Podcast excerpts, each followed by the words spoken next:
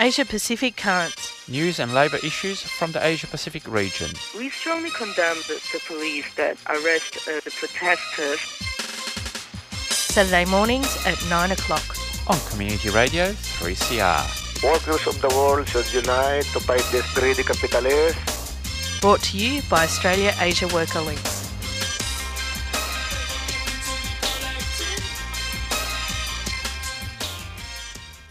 Good morning and welcome to Asia Pacific Currents. This Saturday, the 24th of September, it is Grand Final Saturday here in Melbourne, in the city from which Asia Pacific Currents is being broadcast. I'm Giselle Hanna and I'm taking you through to 9:30 this morning. Uh, for those of you in Melbourne, yes, we did have a very long weekend, um, and I was very, very pleased to see so many of you out on the streets on Thursday rather than mourning the Queen, actually mourning the loss of land, the loss of culture well, and the and the efforts to preserve culture of Aboriginal people in this country. Asia Pacific Currents is brought to you by Australia Asia Worker Links, and if you want to get in touch with us, you can find us on the web at allthews.aawl.org.au. We're on Facebook and Twitter, so look us up on those social media platforms.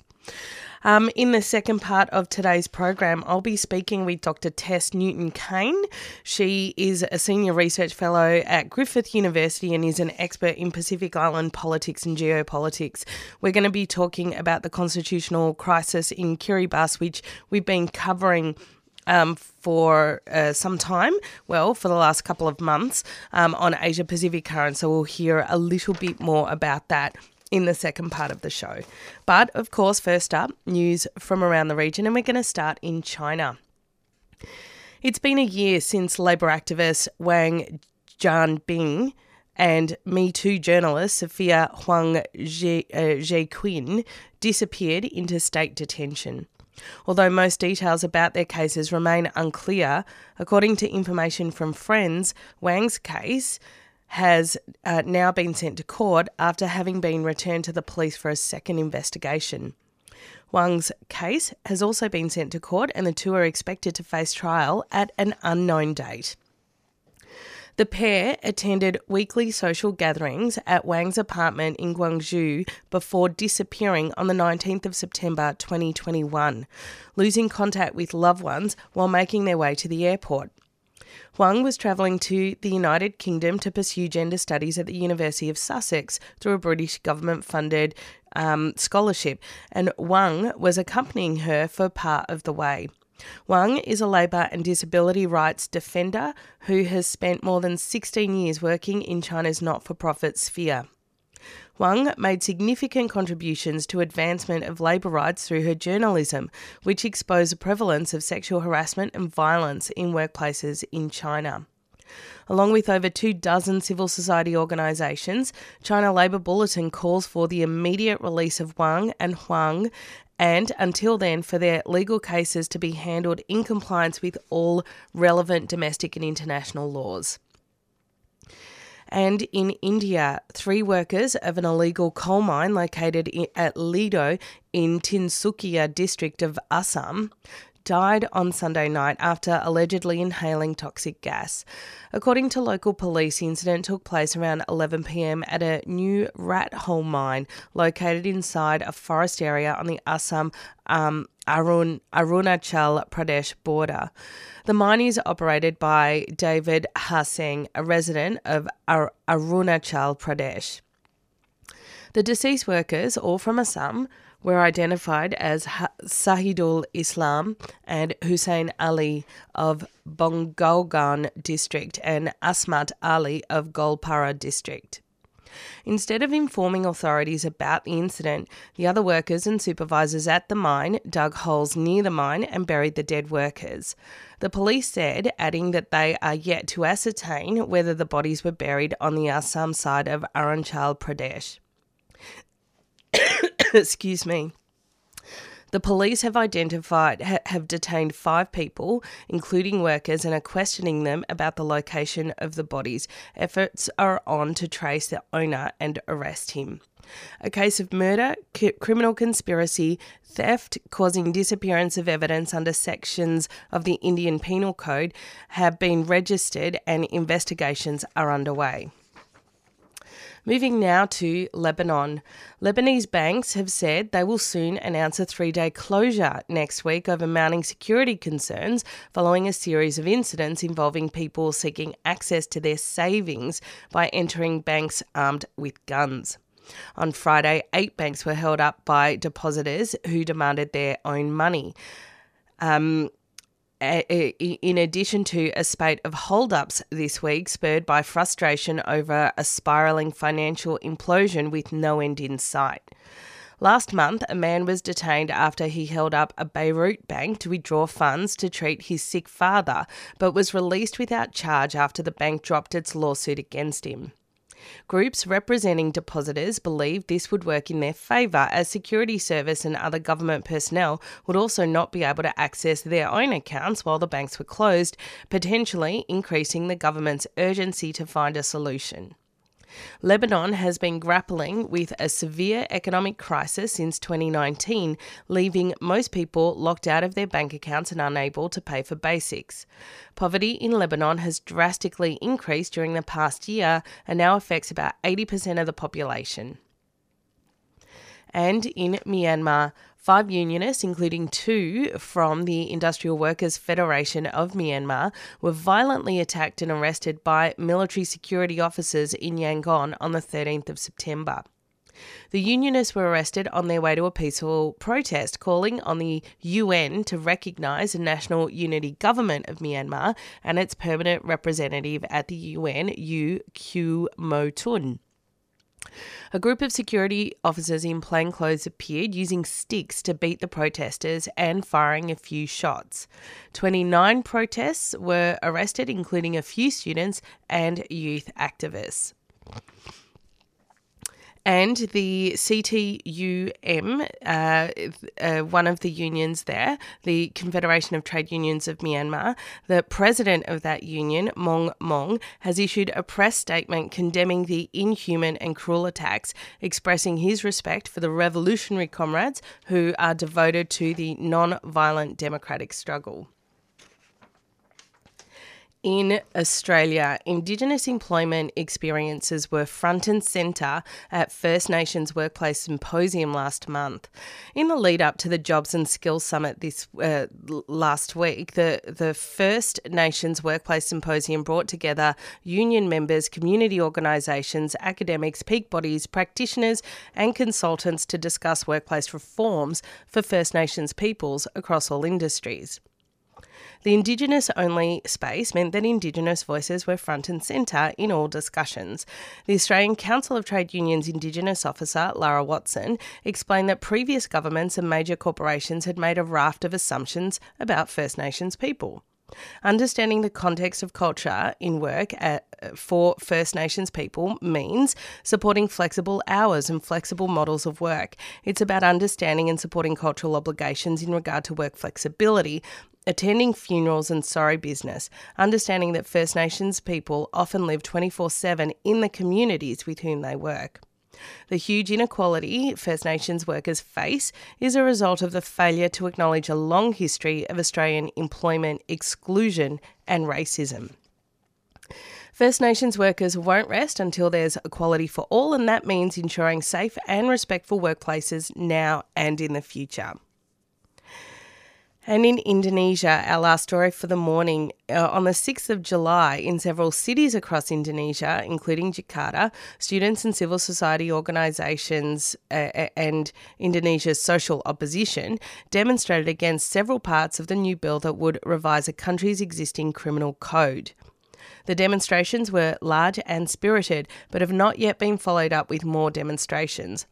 The protesters were opposed to proposed clauses on the criminalising of political acts such as insulting the president, government, and other officials, as well as private acts such as in the realm of extramarital sexual relations, among other issues. In response to these demands and other protests, President Widodo asked the Minister for Human Rights and Law to once again carry out so- socialisation of key points in the legislation, which means a further delay in the bill being considered. The government continues to insist on selectively discussing certain sections of the bill with the public before they're introduced to Parliament. There has been sufficient opposition and criticism of this bill, the existing criminal code, which goes by the acronym KUHP. There's been uh, significant criticism to that to force the delay of its passage. Nevertheless, the civil society critics have no substantial representation in Parliament. Giving, given the unanimity of the key parties in government and Parliament on the proposed bill, the most likely outcome is that the bill will be passed with minimal amendments to mollify some of the social opposition. It seems likely that the outcome of these conflicts between the government and social opposition won't change.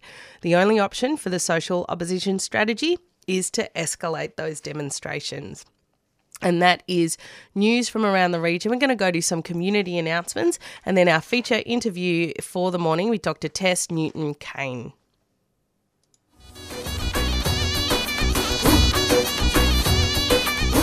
The revolution in Rojava is a beacon of hope for the world, putting direct democracy and feminism into practice on a broad scale. This radical attempt at social transformation now faces huge challenges, including daily attacks by the Turkish military with little outside recognition or aid. Show your support for Rojava by joining Northeast Syria Solidarity, or NESS, and help ensure the survival of this inspiring experiment in social change. NESS sends aid, raises awareness, and builds solidarity. Get involved at www.nesssolidarity.org.au. NESS is a 3CR supporter. Goongerah Environment Centre is a grassroots community organisation campaigning for East Gippsland's precious forests. For over 15 years, we've been using direct action, citizen science, and community engagement to stop the continued logging of precious native forests and threatened species habitat. After this summer's terrible bushfires, there's an even greater urgency to protect what remains, and the Victorian Government haven't ruled out plans to log the small fragments of unburnt forests and so called salvage log in burnt areas. It's now so important that forests and wildlife are protected so they can recover. Head to geco.org.au to keep updated with the latest news and to get involved. GECO acknowledges the logging is happening on the stolen lands of the Gunaikurnai and Bidawal and Monaro people and that sovereignty was never ceded. A 3CR supporter.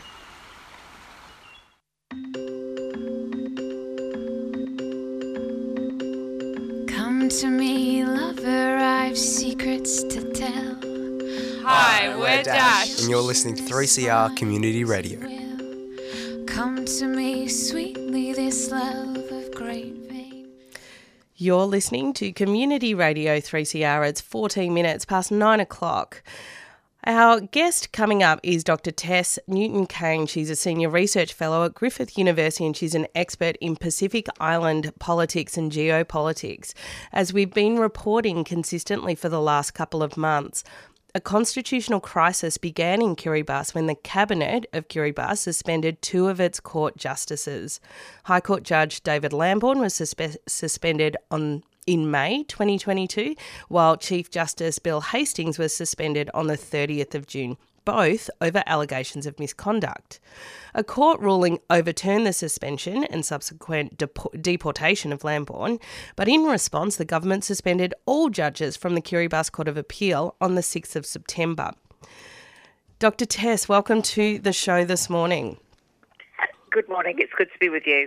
Thank you so much. So, firstly, we'll get into some of the political motivations underpinning, uh, underpinning these allegations in a moment. But in relation to these misconduct charges of these judges, t- tell me what are they being accused of? Well, it's. I mean, I think the issue is that we're not completely clear what the misconduct is. My understanding is that the government of Kiribati has not specified what the actual misconduct is that it's concerned about during the various cases involving David Lambourne, um, we did hear reference from the government's lawyers to him being a national security threat and, and other things. But all of that was roundly dismissed. It was given very short shrift by the Court of Appeal that was then sitting. In terms of the actual tribunal misconduct, I'm not aware that that tribunal has been convened yet. And as I said, we, we really don't know what exactly it is that the government seeks to deal with. And, and this kind of all adds to this issue of, you know, the the apparent political motivation of this entire exercise. Well, what is the apparent political motivation then, in your view?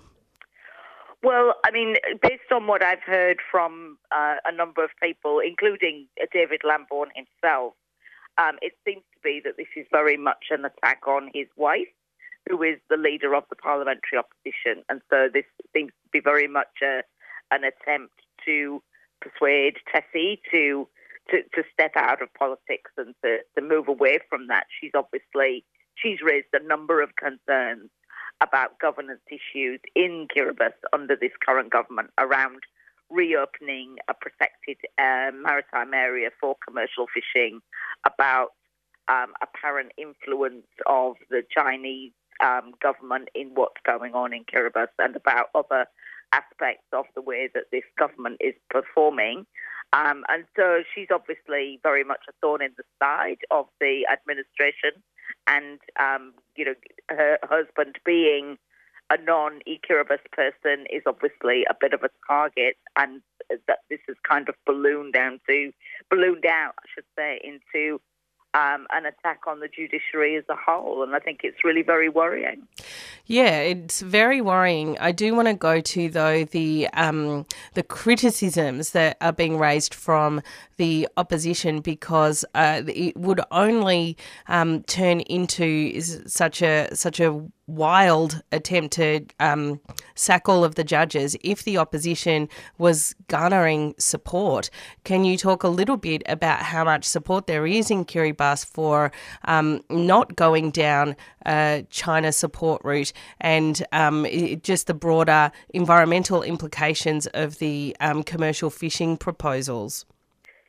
So it's it's not easy to gauge um, the what's going on in Kiribati in terms of public opinion. There's not a lot comes out in terms of media and reporting. And uh, also, I think it's important to remember that within the, the broader cultural structures in Kiribati, the idea that you would criticize leadership or ask difficult questions is not something that's very well entrenched or established. So it's not easy to garner, it's not easy to gauge the levels of opposition or concern. We heard recently from former President Anote Tong, who was here in Australia, that he certainly felt that um, some of the decisions of this current government were very concerning, and he referenced opening up the, the Phoenix Islands area as one of those. And he certainly indicated that there was a level of uh, concern uh, among the wider community. I've also heard recently that there is discussion among the parliamentary opposition about seeking to bring a motion of no confidence in the current leadership. I, have not heard whether that's actually gone ahead. In Kiribati, if a motion of no confidence is brought and is successful, the result is that the country immediately goes to general elections and, and a new a new um, legislature is elected. So it's quite a you know it's quite a sort of significant event if it happens. So it's not something that people take lightly. Well, I want to go to the nationality of the judges that have been suspended. Uh, and you obviously mentioned that Judge David Lambourne is Australian, so he's not uh, from Kiribati. Uh, it's clear that all of these judges are either New Zealanders or Australians. Firstly, why is Kiribati so dependent on Australia and New Zealand for its higher court judges? And then my follow up to that is does that, in fact, uh, putting aside some of the political motivations that you've talked about and the undermining of um, the constitution in uh, in the Pacific in, in Kiribati, do, does ha- have flooding the judiciary with New Zealanders and Australians undermine self determination in Kiribati? Yeah, so I think it's important, you know, and um, you know, a, a, sort of an associate colleague, an associate scholar, Anna Dziedzic has, has studied this in great detail. If you look across the Pacific as a whole, it's not unusual to have non citizen judges, particularly, as you say, in the higher courts, so the Supreme Court and the Courts of Appeal. And there are a few reasons for that. One is that, you know, it, uh, it takes a while to get the kind of judicial and legal experience to sit as a judge. Um, so you know you kind of have to build up to that. And for you know, I mean, I when I taught law at USP in 1997, that was the first time a lot of Pacific Island countries had had access to a law degree for people that wanted to go into the legal profession. So it's still quite a kind of building uh, cadre, if you like. The other is that in a lot of um, small countries, so particularly Kiribati, places like Kiribati, Nauru, that have very small populations, the use of an outsider, a non citizen judge, allows for a greater sense and a greater, uh, a greater um, faith in the independence of the court. In, in small countries, it would be very difficult to find a judge that wasn't somehow related or connected with one of the parties in the case, whether that's a civil case or a criminal case. So it's not just Kiribati that has this dependency. Um, it, it's common across the, the region, particularly in terms of courts of appeal. A number of countries don't have permanent courts of appeal. They kind of just come in and, and work maybe once or twice a year. Whether it undermines the um, whether it undermines the self determination, I think it's important to remember what the role of the judiciary is. So it's not the role of the judiciary to set policy for a country. Not the role of the judiciary to enact legislation. That's the role of the legislature. It's the role of the, judici- the judiciary to interpret and apply that legislation. So that separation of powers means that whilst the judiciary is very important and a really important arm of the state, it's not able to. There is that separation, and it's not. It's not leading the country. It's not making policy decisions, and it's not enacting legislation. Well, I mean, you mentioned that um, Kiribati is small. It's a nation of 120,000 people approximately. It's a republic. It's made up of about 32 atolls and a remote coral island in Micronesia. So it's very spread out and a very mm. small population.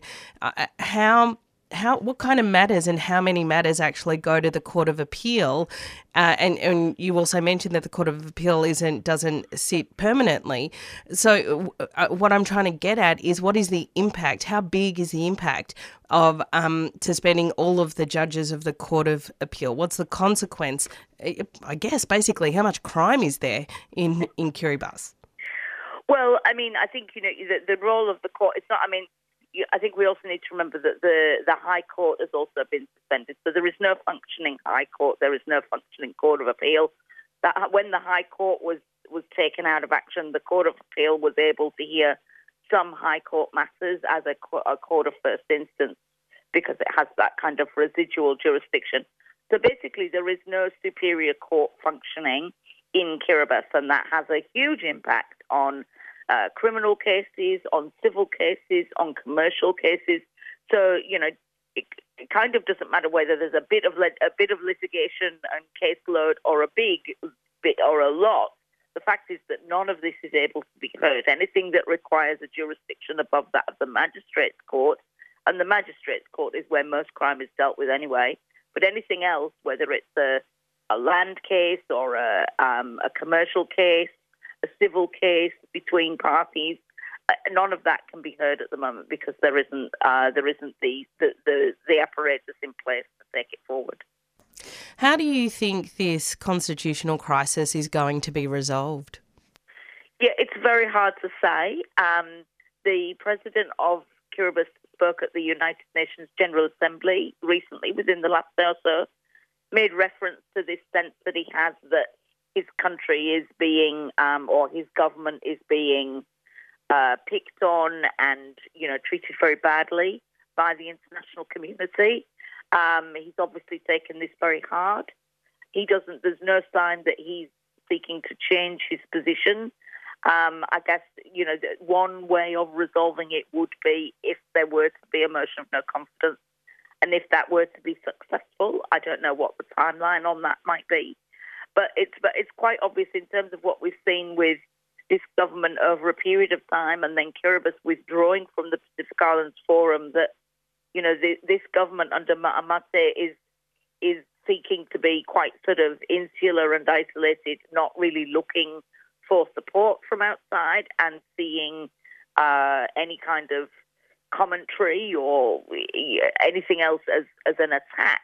So yeah, it's it's hard to see what's going to happen next, but certainly there is, you know, I think it's important to remember that the rights of all e Kiribati people are at risk when there's no functioning judiciary to um, to apply the laws to protect them.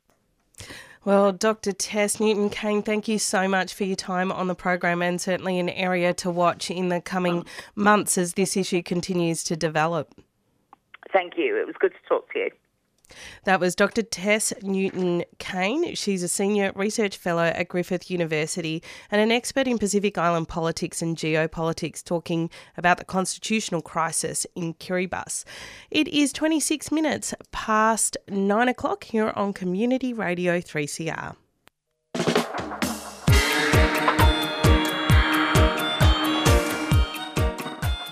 Black Spark is an independent, volunteer run bookshop, gallery, music, and community space in Northcote, Naarm, dedicated to creativity, learning, and liberation. Black Spark is a space for the entire community, free of charge, hosting art, music, and literary events. To keep Black Spark free, open, and accessible to everybody, we need your help. We are calling for your support for our rent fundraiser to keep our doors open into the coming years. With your support, we can continue to host book and exhibition launches, art auctions, fundraisers, music gigs, and facilitate opportunities and growth for emerging artists and grassroots communities. For more information, visit Keep Black Spark Alight on chuffed.com or check out Black Spark on all the socials. Keep Black Spark alight! A 3CR supporter.